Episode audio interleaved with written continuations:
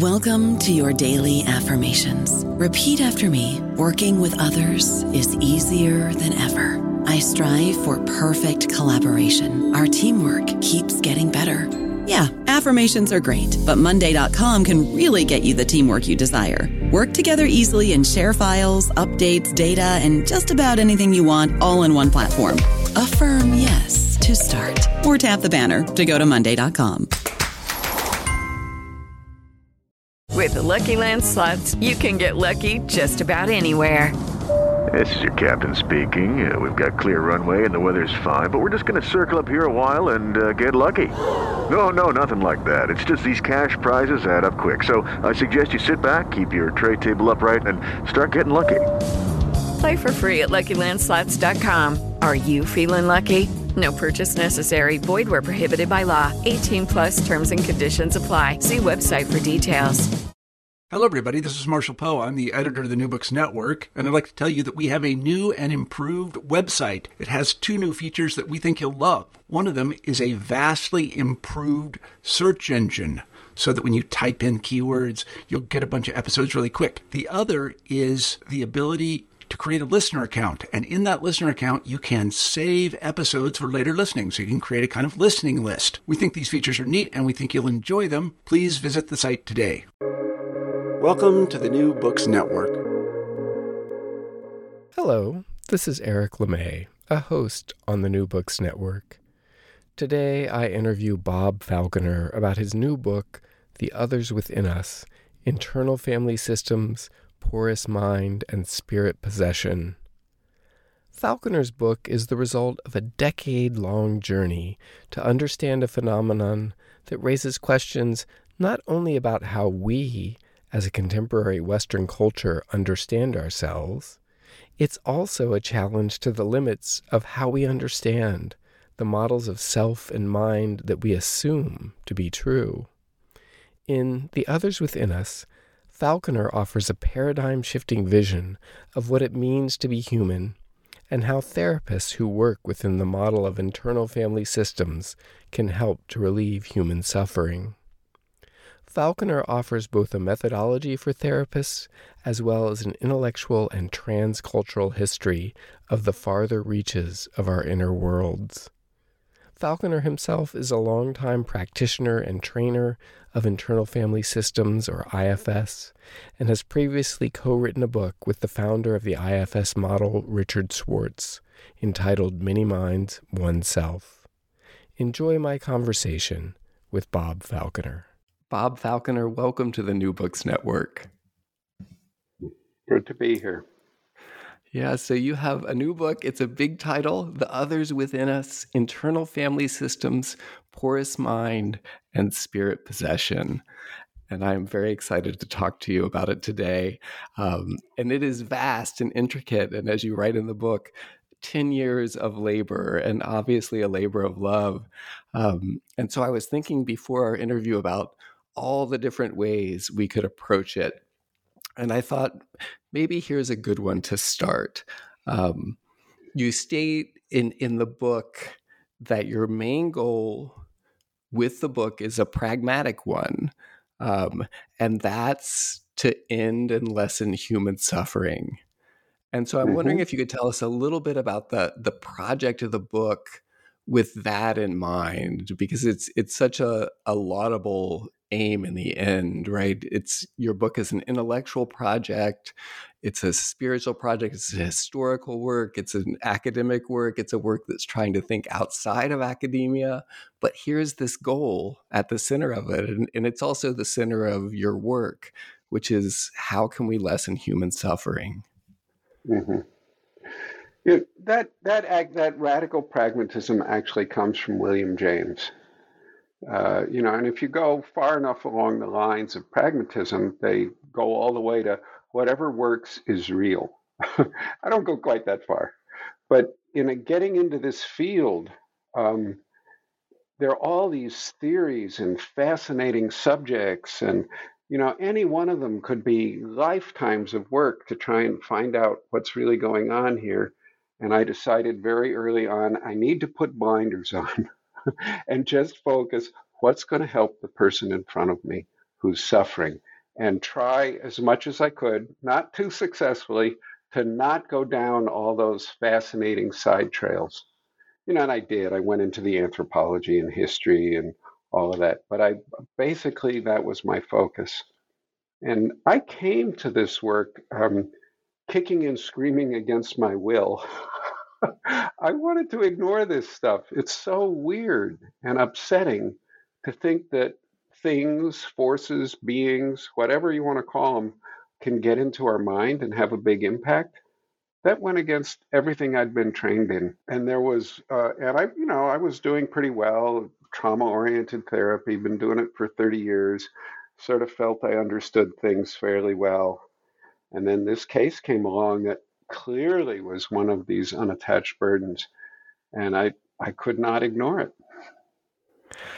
I, I definitely want to circle back to that case. Um, I want to stick for a, a, little bit while longer with with just the radical pragmatism, and also at this point, I can imagine some listeners having similar reactions to that that prior self that you talked about of like, I, I don't know, where are we? We're talking about, you know, did did Eric actually say spirit possession in the subtitle of the book? Yes, yes, he did.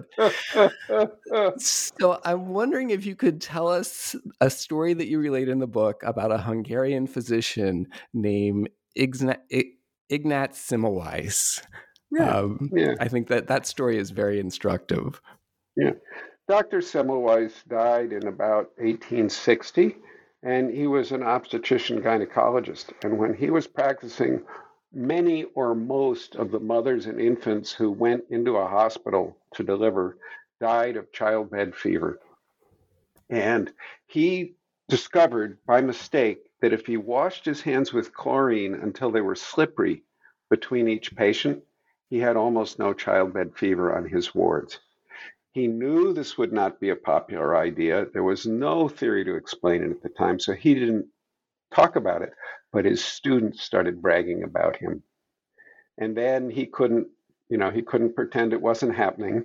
So he said, Yeah, this is what's happening. And the other doctors went, What do you mean? You're telling us we're making our patients sick with our hands? And they used to come up from uh, dissecting corpses and directly to the patients and not wash their hands. So, anyway, he was hounded, ridiculed, criticized, fired from his job and then a few weeks later, uh, institutionalized in a mental institution, and shortly after that, died of a beating at the hands of the guards. So, having an idea that's right prematurely can can be very dangerous. And our the highest levels of our Western academic world have responded very poorly to new ideas. And it wasn't until I don't know, 20, 30 years later that Lister came up with, you know, the bacteria and germ theory of disease that people accepted what he was doing. Yeah. And in the yeah. meantime, hundreds of thousands of women and children died. Mm-hmm. Mm-hmm.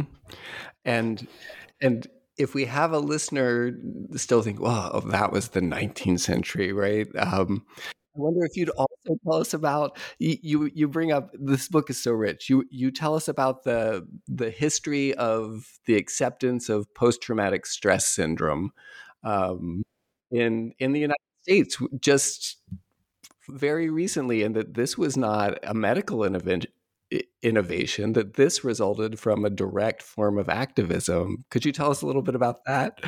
Yeah, the, the medical profession, the therapy, therapy schools, and all the major institutions, re- first of all, they rejected the idea that child sexual abuse was common and it, that it had bad effects, but also they rejected the idea of post traumatic stress disorder in any form.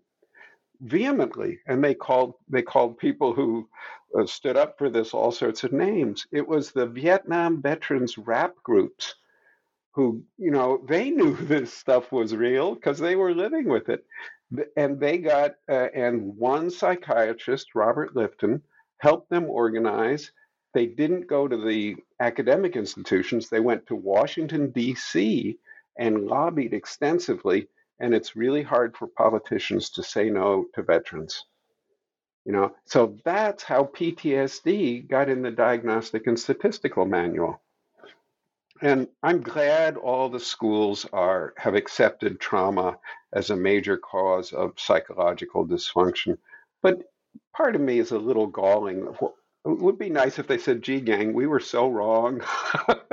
Not so long ago, we were completely wrong. But I don't think that's ever going to happen.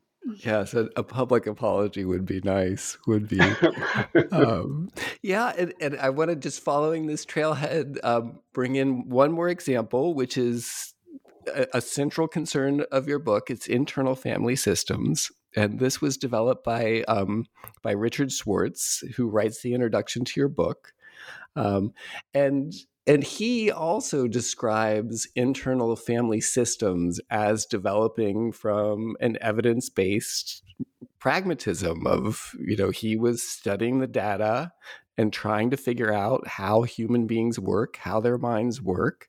Um, and out of that, he came up with internal family systems. And I, I, I don't think we can assume that that folks who are listening know the internal family systems model and I've I've heard you give explanations of it and I'm wondering if you'd be willing to to do that so we have a sense of what's the model that you're working with and referencing throughout the book.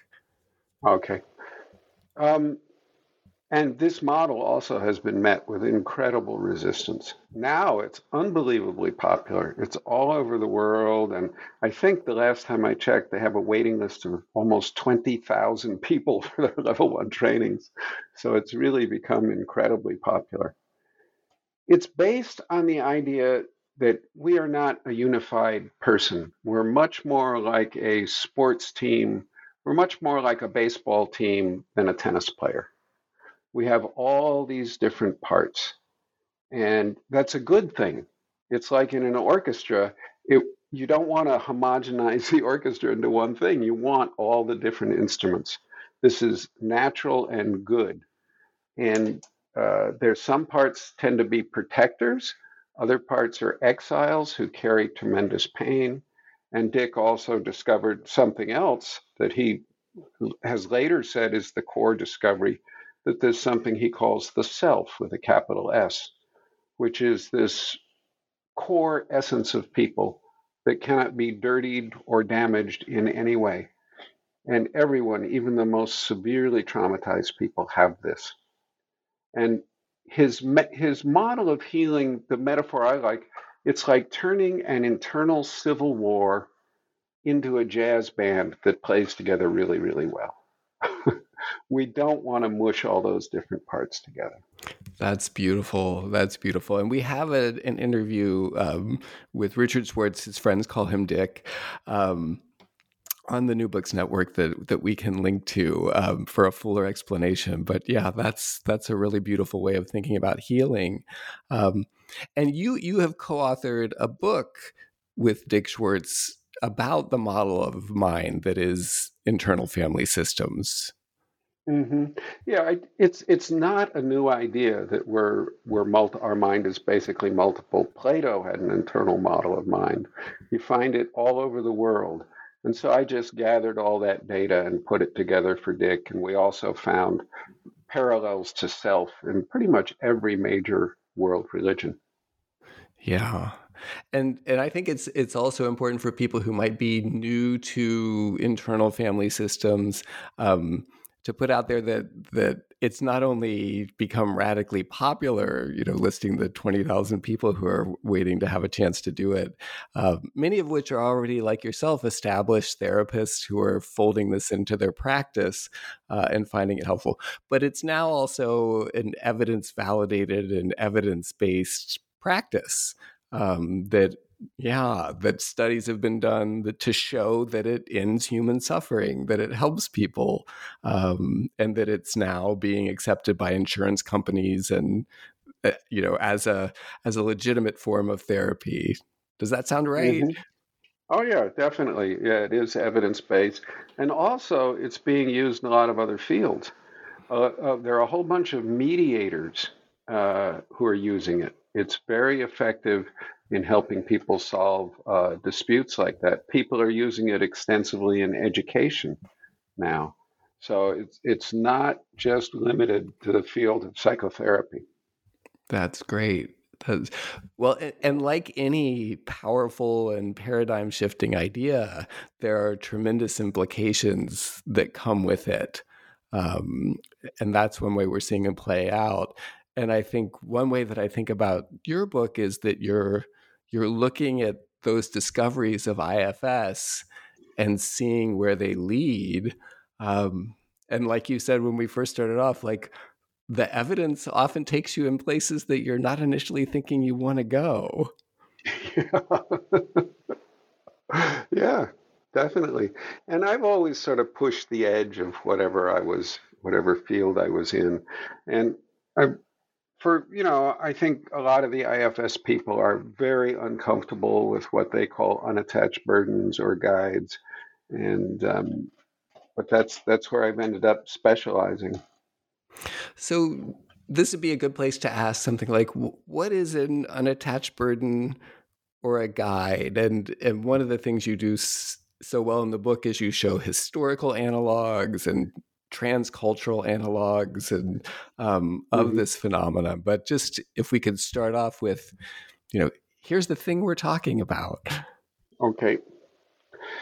IFS, as I said before, is this parts model. And very much of it is about establishing warm, loving, compassionate relationships between a person and all their different parts, including even the parts that seem really difficult, suicidal parts. Suicidal parts are usually trying to protect the person. They're like the last line. They're the part that says, if the pain becomes absolutely unbearable, I'm here and I can end it. So we don't see those as the enemy at all.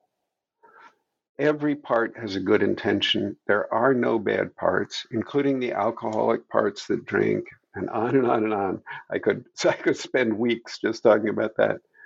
But when you go into some people's systems, there are some things that show up sometimes that have absolutely no in- good intention. They just want to destroy and annihilate the person. And we've come to realize these are not parts of a person's system. There's some foreign energy or some, well, we call them unattached burdens, but you know, you, I allow whatever metaphor the client likes to use about them that can get into people and they can cause a lot of trouble. And we can help move them on. And there's one key, key rule here that because this is not like an exorcism or any of that, you know, yelling and screaming and fighting stuff. These things only get power in a person's system when parts of a person are scared of them. And when the person is no longer scared of them, they lose all power. And so the way we deal with them is to help the person find and connect to all the parts who are scared of it and then then any then it's relatively easy to move the thing along and get it out of the person's system. And a guide is an, is another kind of external energy, but it actually is offering guidance and wisdom, and you know, it's it's it's a positive presence in people's lives. Yeah, that's that's very helpful. Thank you for that. So so you just talked about external energies that these things come into the system. And again, I want to loop back to where we started, right? That your concern all along has been I've noticed that this has occurred, and I'm looking for ways to solve the suffering that's associated with them. And this this model works. Yeah. That's that's the place to start. And then if we move backwards, I could imagine some listeners' ears perking up when you said external energies. And so I wonder if we might go back to then the model part of it. And IFS, as we've talked about it, has this idea of the, of, of a multiple multiple minded multiple part of the self it's right? There's also this this notion that the mind and this is in your subtitle is porous in a way that's different from our default understanding of in in the kind of intellectual tradition in the west of the mind as like a a sealed discrete entity. Could you talk a little bit about what porosity in the mind means? Okay, this this is an area that I think I go way beyond what Dick would approve of. So if anything sounds weird here, just go, "Oh, that's just Bob." don't, don't, blame Dick or IFS for it. But um, every living system is porous. You think of a cell, the membrane around the cell lets stuff in and lets stuff out. If a system does not have a porous, semi permeable membrane around it, it's dead. Why would our minds be any different? that, and there's all sorts of um, you know traditions I could cite and do cite in the book to uh, substantiate this. Uh, Daniel Siegel's interpersonal neurobiology, the cognitive science of distributed cognition, uh, Gregory Bateson's system thinking, mind and nature, a necessary unity, and and and on and on and on. There's there's really massive evidence that this is the case. But I want to I just want to mention a, a study by Tanya Luhrmann, who I believe you've also interviewed at one point, and she was studying psychosis in San Mateo, California, Accra, Ghana, and Chennai, India. And she had approximately equal samples in those three places. And we spend w- way over a hundred times what either of those other two locations spend on the care of psychotic people. We get the worst results. I mean, if we were, we should be over there studying what they do, right? But we're busy exporting our methods that's another subject. Tanya came up. She she tried to explain this and did a lot of interviews, and, and she's really brilliant. And she said she thinks a major, major factor in the horrible results we get is what she called the citadel theory of mind. That here in the West, we have this idea that our minds are private, they're contained, Everything in it is ours, it's our private property, and it constitutes our identity. That looks really strong and powerful, like this great big fortress, but it's actually incredibly brittle and fragile. So when someone here in the West hears a voice, they shatter, they're destroyed. In Ghana, they have a cultural expectation that they will be able to communicate with nature and it, sometimes they'll be able to communicate with spirits. So when they hear a voice, it's sort of okay. It's not a shattering experience.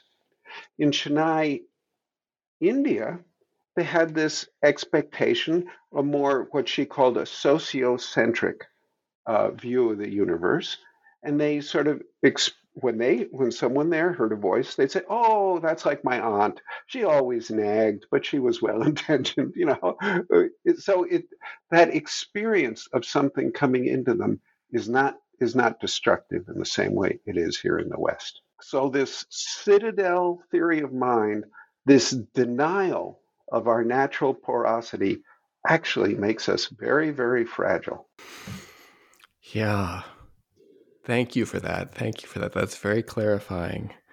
Okay, so let's let's see if I can I can sit myself in the role of the listener and say, okay, if we take with with IFS the idea that the self is multiple and has multiple parts, um, and it's like this orchestra when it's functioning well, right? But there are these different. The self is made up of multiple entities, and if we can say with with Bob and you know Stanford anthropologist Tanya Luhrmann that that the mind is a porous is also porous rather than a citadel right then it makes sense that we could be in a situation where there are entities that have entered into our membrane of self and they become parts that don't belong there or that, that are external energies is hmm. that right? Yeah. Yeah. Let me just say, let me just, because I've been trying to explain this to rationalists who think I'm a, a nut job and I've been living in California too long. so I try and see what's vaguely acceptable to rationalists. And one way I've come to put this is that there is a basic biopsychological dynamic which is found in pretty much every culture we have records of and every era of history that we have records of. And this biopsychological dynamic can have profound effects, good and bad. The metaphor usually used to describe this is spirit possession. But whatever the metaphor, this is a phenomena that's worthy of serious study. That's great.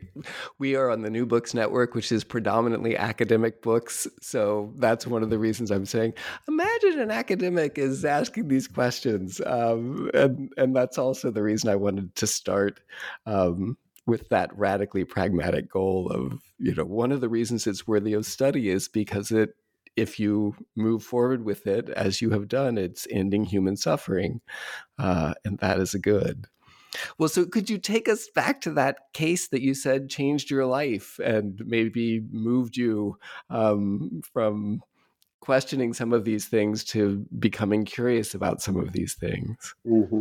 And I, I want to say this pursuing this line of inquiry has been very disruptive to my life and has exposed me to a lot of ridicule and humor. Um, but also, it's been incredibly exciting. So, back oh, a little more than 10 years ago now, I think, I was being a program assistant. I was on staff of one of the IFS trainings. And one of my jobs was to run these little practice groups, which have three people in them somebody as doing the job of therapist, somebody being a client, somebody being an observer, and my job was to intervene, you know, and help the therapist do IFS as opposed to the other ways they'd known. And this woman who was the client appeared to have one of these things in her, or what I thought might have been one of these things. It was a critic, which is everybody has an inner critic that I've ever met, but this one was just merciless and vicious and mean. And no matter how much the guy who was acting as the therapist tried, he couldn't find a good intention. So I asked him, would it be okay if I took over the session? Uh, I don't think you've been trained in this area. And he said, please. was, so I start working with her, keep looking for good intentions. Well, why do you criticize her so hard? Because I want to destroy her. Well, what's good about destroying her? Then she won't be on the planet anymore. What's good if she's not on the planet anymore? And I kept drilling down and drilling down and drilling down. No matter how many levels of that I did, there was no good intention. It's just, I want to destroy her. So then I had her ask this thing inside her head, which she was now visualizing quite clearly as a bloodshot eyeball that was staring at her. And this voice was, you know, saying this nasty stuff to her. And I said, just ask it if it's a part of you and it tried to avoid the question and it wouldn't answer and it said well i've been around a long time or you wish i was a part of you and, and all this other blather. And then then it had her say to me you're supposed to be a teacher. That's a really stupid question. Don't you have anything smarter to ask? And i said well it may be stupid but it's simple. Are you a part of her? And then finally it roared out no i'm not a part of her I'm a much more glorious being, and I'm going to crush her like a worm the same way I'm going to crush you. That's UB energy. And we were, I, I knew very, very little at the time, just the basic ideas about how to move this thing out. And luckily, despite its, you know, aggressive talk, it was fairly easy to get out of her system. And I got it out and um, debriefed the group in a fairly rational way and then went to the staff meeting and I felt really weird. I, I, was I had chills and the rest of the staff were teasing me, you know, calling me oh Bob the Ghostbuster and I was getting really irritable. And that night I thought I'm just going to pretend this never happened. You know, this is weird. It's just a one-time weird thing. You know, I'm just going to and then after the training was over, the woman started sending me these long emails first from the airport saying, I'm seeing colors I've never seen before now that the thing's out of me. I feel so good. And I'm thinking, oh no, did I trigger a manic episode? And then it was, I can see the divine in people. And I can see light, light I couldn't see before. And now, now I'm really, I'm really concerned. And then she sent me an email that first terrified me and then changed my life. She said, Well, Bob, I didn't tell you this, But back when I was a teenager, I tried to kill myself many times and was locked up many times. Back then, when I tried to tell people that there was something in me that wasn't me, they gave me electroshock and forced injections of powerful drugs into me. You're the first human being to ever believe me, and you've changed my life. And I went, oh.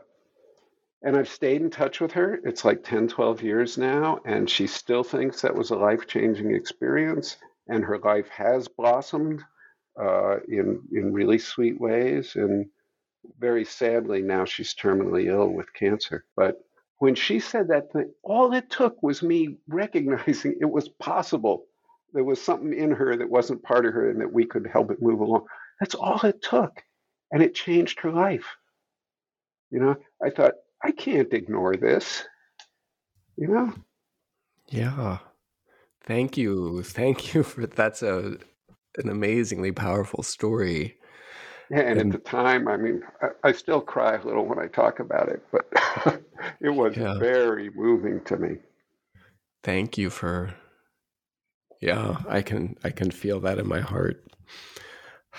I don't know about you, but I'm very busy and I don't have a lot of time to cook. That's why I subscribe to Factor. Eating better is easy with Factor's delicious, ready to eat meals. Every fresh, never frozen meal is chef crafted, dietitian approved, and ready to go in just two minutes. You'll have over 35 different options to choose from every week, including Calorie Smart, Protein Plus, and Keto. These are two minute meals. Factor meals are ready to eat and heat, so there's no prepping, cooking, or cleanup needed. They're flexible for your schedule. Get as much or as little as you need by choosing your meals every week. Factor is the perfect solution if you're looking for fast, premium options with no cooking required. Sign up and save. We've done the math, and this is important. Factor is less expensive than takeout, and every meal is dietitian approved to be nutritious and delicious. Head to factormeals.com slash NBN50 and use code NBN50 to get 50% off. That's code NBN50 at factormeals.com slash NBN50 to get 50% off. And what I know from the book is that despite the the cajoling, your decision to to do this in the IFS community, to follow this line of inquiry, to see where this experience and then the others that that resulted from it led is that you became something of the person to whom other IFS therapists would send people when they were encountering this kind of phenomenon. Can you can you tell us a little bit about so you you have the the sample in some ways. Um, yeah. Yeah, I think they viewed me as the trash can. get one of the weird ones you said at the bottom. but but I actually I I found this work after I, you know, as I got used to being teased and ridiculed, I found this work immensely exciting because you start seeing these uh, parallels everywhere or all around. And you see, you know, there have been a lot of other cases like this where it didn't take much, you know, just a recognition that this was possible and, and people had pretty big transformations. And then another area that comes up all the time is psychedelic medicine you know, there have been conferences held on the quote DMT entities. Half the people who take high dose DMT containing psychedelics, which ayahuasca, psilocybin, and more, they meet intelligent beings. And often they totally freak out. you know, so this is showing up in that whole other world too. But yeah, so I got I got a fair number of uh, fair amount of experience, and then, you know, if somebody says uh, extraordinary claims require extraordinary evidence. So that's when I sort of went back into my more researcher mode and started putting together the history and the cross cultural studies and, you know, all the other evidence for porosity of mind and and all the time you were working with clients who were coming to you and so you were having this direct experience as well yeah yeah, yeah. and then as as i then I started doing supervision groups of other therapists who were running into this, and um, yeah, it just sort of grew that way. Yeah, I'm I'm wondering. So on your website, um, if if listeners are curious, and at this point they've they've got to at least be curious. um, there's there's a video recorded session of you working with another therapist who had had found one of these energies, and when I watched it, what I was surprised by was how tender and compassionate and gentle the entire process of of working with her was um, and so you said, you know, there are these historical analogs and cross-cultural analogs, and you know, the kind of thing that that we might have here in in America or in the West is, you know, when we think of spirit possession as exorcisms, and they have their own kind of sensationalism to them. I'm wondering if you could just tell us a little bit about what it's like to be in that process or, or how you're managing it. Um, it was really moving to watch. Yeah. I, I've evolved on that. The more of these I do, the gentler I get. Um, and I've learned a lot from the spiritists in Brazil. They're, they're a fascinating uh, bunch of people. They do work with these kind of uh, entidades, they call them uh, a lot. They operate over 50 psychiatric hospitals in Brazil. They've been doing this 150 years and they, they know a lot. But of course, Western academia completely ignores them because they're not Western academia. They say that all of these are the souls of dead people who are desperate, lost, and clinging to someone out of their own fear and starvation and that those beings need our help and that they actually once you once you find one as a spiritist in Brazil it becomes your job to help it almost as much as help help the client in front of you.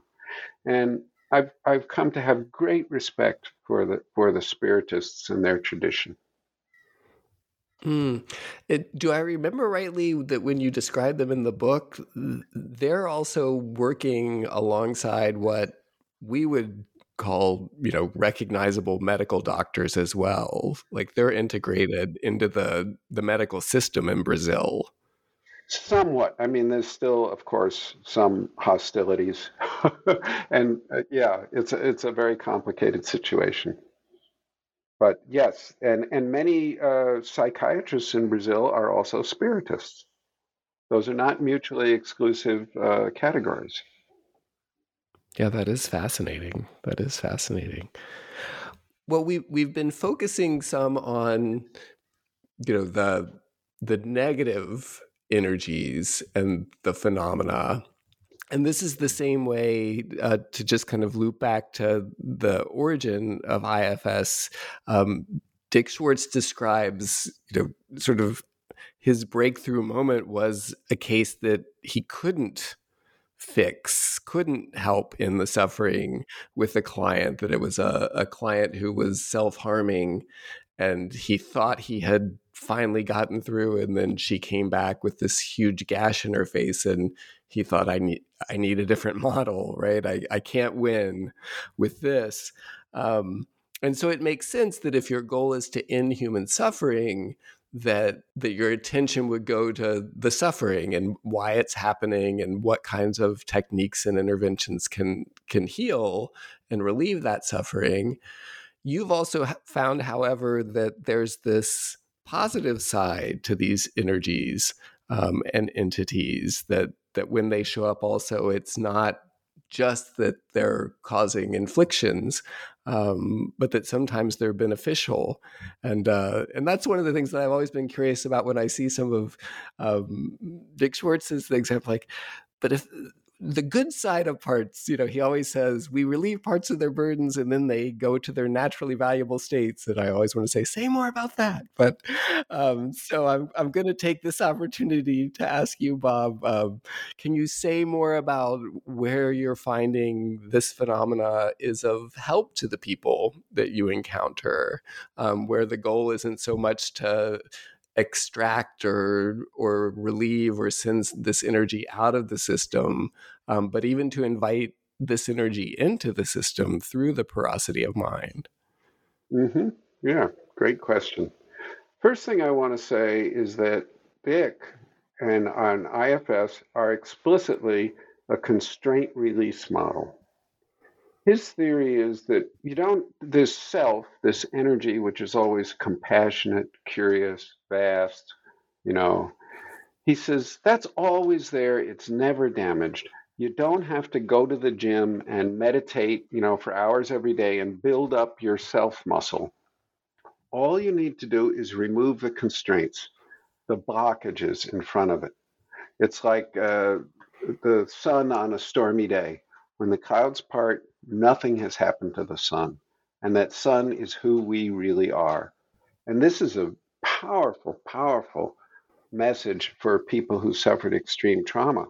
Who, what was who were the people I focused on in my own history? You know, no, we're not damaged goods. Who we basically are is undamaged, and all we need to do is get all that stuff to move back. And I think it's the same with these external energies or unattached burdens or whatever you want to call them. Um, I don't like any of those names, by the way.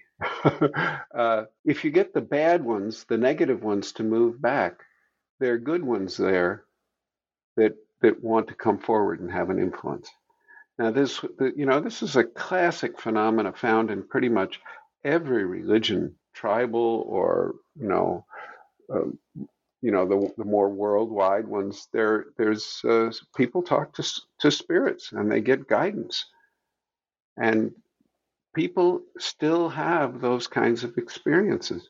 And if you just get this stuff you know get the negative ones clear a little space that tends to start showing up in people.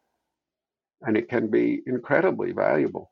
One one thing william james pointed out uh, oh god 1904 or something that there's something he called conversion experiences, usually in the frame of religion, but not always. People can have an experience one day, just one day, and it totally changes the whole course of their life. Now, we as therapists ought to be studying this. I mean, isn't this what we would love to be able to do, but we can't do 99% of the time? Maybe we don't study it because it's sort of embarrassing to the profession. But any having this kind of positive experience of uh, I don't know what to call it. I just use whatever language the client brings me. Having this kind of positive experience of some bigger wise energy contact a person often can create that kind of change. So we should just make room for it. And rec- this has happened everywhere, every culture we have records of. Why do why do we need to pretend this can't happen anymore now? You know, it's like, God, gang, it doesn't, it's a little jarring to our ideology, but it works pragmatically. People have these big changes in their lives. And, you know, there's a lot more I could say about a really important question is how to sort out the positive energies from the negative energies, because the negative ones often pretend to be, you know, pretend they're offering valuable stuff. Mm. Yes, I, I, find my curiosity moving in multiple directions. There are parts of me that want to go everywhere, but I, I think I do want to just. Um, I'm thinking again about listeners out there and, and myself, and we even in you know contemporary America and our contemporary Western culture, we talk about this we have a language for this model right? That we we feel filled with the spirit or we feel a sense of something bigger than ourselves. And you know with with ifs we feel we say things like a part of myself wants this and a part of myself wants that. Um, so it's not as though it's not already moving around in our language. And you quote at one point uh, Tanya Luhrmann again and she just talks about a spiritual presence experience like i feel a presence of something spiritual and and then you don't even have to go farther than down the block to the local church um, to start to think about how this how this exists. Um, i wonder if you could i I know we're we're moving towards the end of the interview, um, but the things you have to say about the the legacy burdens are very interesting because we're definitely, I think, at a moment of cultural awareness where the past is is pressing very heavily and visibly into our present. Um, you know, whether it's with the racial reckoning that's taking place here in the United States or the the migrant crisis. Um, and so, I wonder if you could talk a little bit about how how you make sense of of that in the book. Um, okay, thank you for asking that. That's a very important question because there is now overwhelming scientific evidence of epigenetics. We inherit things not only through our gene- genes, but other ways too. We can inherit inherit acquired experience. There's all these studies with the Holocaust survivors. Their children and grandchildren have a quite specific, often syndrome of uh, effects that this legacy that got passed down to them uh, has caused. And there have been a lot of experiments with rats and mice that show that acquired experience it can be inherited. There's a great experiment, Dias and Ressler with an R, not a W, uh, that is a really powerful example of this. And legacy burdens are an, an example again something inside a person that does not come from their personal life history that has powerful, powerful effects on who they are. And in the rat study, the Dias and Ressler study, the, the pups never met the, the father who was exposed to this stimulus. And they had, they, they inherited the conditioned response, a fear response to this pleasant smell. So it somehow gets into us biologically. There are things in us that are not part of our personal life experience that can have profound effects on our psychological well being. That's legacy burdens. There are also cultural burdens, and it can often be hard to tease out what's a legacy and what's a culture. So, and then I think you could think of these unattached burdens just as the burdens that are in there don't come from our own personal lifetime. We don't know where they come from. But, you know, I, think this is such an important subject because even the most hard nosed rationalist materialist has to go, yeah, these things exist. We know these things exist. That much is clear. Mm, thank you. Would do you have an example that comes to mind of of a client who was dealing with a, a cultural or an ancestral burden and the kind of suffering that they were undergoing and what the release offered them. I'm just kind of imagining like what would that look like when someone walks in um, and finds you and they say, "Here's this." Well, how does it go? I'm trying to think of a good example. Uh, one's not. Well, here's one, but it's very, very strange.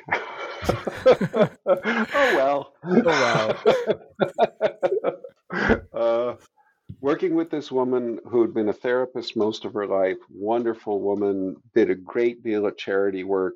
Her mother had been, a, a, like her, an activist, done all these amazing, wonderful things, Jewish family. And uh, the mother had recently died, and this woman had chronic, terrible illness and was in a lot of pain. And she had taken to wearing her mother's wedding ring on a chain around her neck.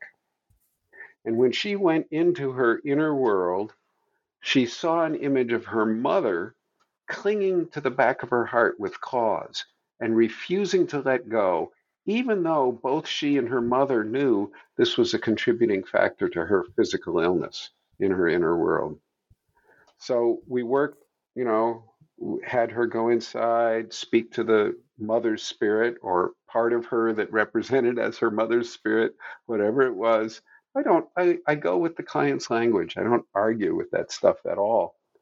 And the mother said, I'm not going to let go. I don't care if it kills you. I love you, but I don't care if it kills you. Why not? And the mother sort of glanced over her shoulder and she saw the millions of Jews tortured to death in the Holocaust. She said, I'm not going there. I don't care. I don't care. you know? Um, and eventually, the, the mother's spirit in the mind of this woman turned and looked And, you know, it was very emotional for the mother's spirit, the woman, and for me. And then after doing this a few times, the mother's spirit, or the part of the woman who presented as the mother's spirit, looked up in the sky and it saw a star filled night sky over these millions of suffering souls. And she kept looking up and down. And then she started saying, The splendor, the splendor. And there was something bigger than millions of people being tortured to death. And when she saw that, the mother's spirit let go of the woman and went on, or whatever that was. The woman experienced some physical relief for a few months after that. And she stopped wearing her mother's ring around her neck. And um, it, it, it, it, created in my mind a, uh, a saying that I said to the woman and seemed to help her that human suffering is infinite, but compassion is bigger. Mm. Mm. That's a beautiful, beautiful note to end on. And thank you for sharing that story. Uh, I wish I'd I wish I'd had a more ordinary one, so it wouldn't seem so out there. Well, I, I think it gives us a great opportunity. You know, to, so here we are on a, a podcasting network about you know serious books and serious literature, of which yours is one. Um, and I, I think the spirit of intellectual and human inquiry as as you've demonstrated and you demonstrated in this book is here is this fascinating phenomena. Why would we not look at this right? Why would we not go where the mystery is taking us and see what we can discover? And i think that's one of the things that i admire so much about this this work that you put together over 10 years is that here here is this phenomenon. Um, I'm going to follow the trailhead to use an IFS metaphor, follow the trailhead and see where it leads. And um, and as a result, we have this model for thinking differently and and to come full circle. Um, you've been able to use it to relieve human suffering, including the the women who you just described to us. So yeah, she. I want to you know, honest truth in advertising. She did not recover from her illnesses. They killed her, you know, a, a, while later. She died from them, but she did experience some relief. And I want to say one thing that I think super important about that case is I listened to the client's language, whatever their metaphor, their mythologies, uh, what whatever that I don't argue with their language. I don't have any need to impose any kind of ideology or worldview whatever they bring, I want to learn their language, not impose mine. And I'll just add to that then that, that one of the things I should say about the book and should have said at the beginning um, is that the book also offers people who are doing internal family systems work guidance for how to do the kind of work you've been describing. Um, that that's that's a major purpose of the book, and that there are case studies in there um, and examples and guidance, like the guidance you've just given.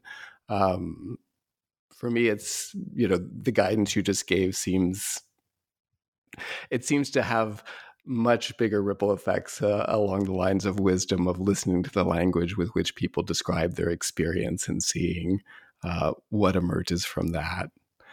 Mm-hmm.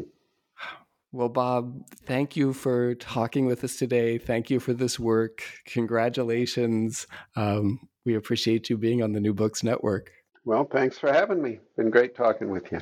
My name is Eric LeMay, and you've been listening to an interview with Bob Falconer, author of The Others Within Us Internal Family Systems, Porous Mind, and Spirit Possession, here on the New Books Network.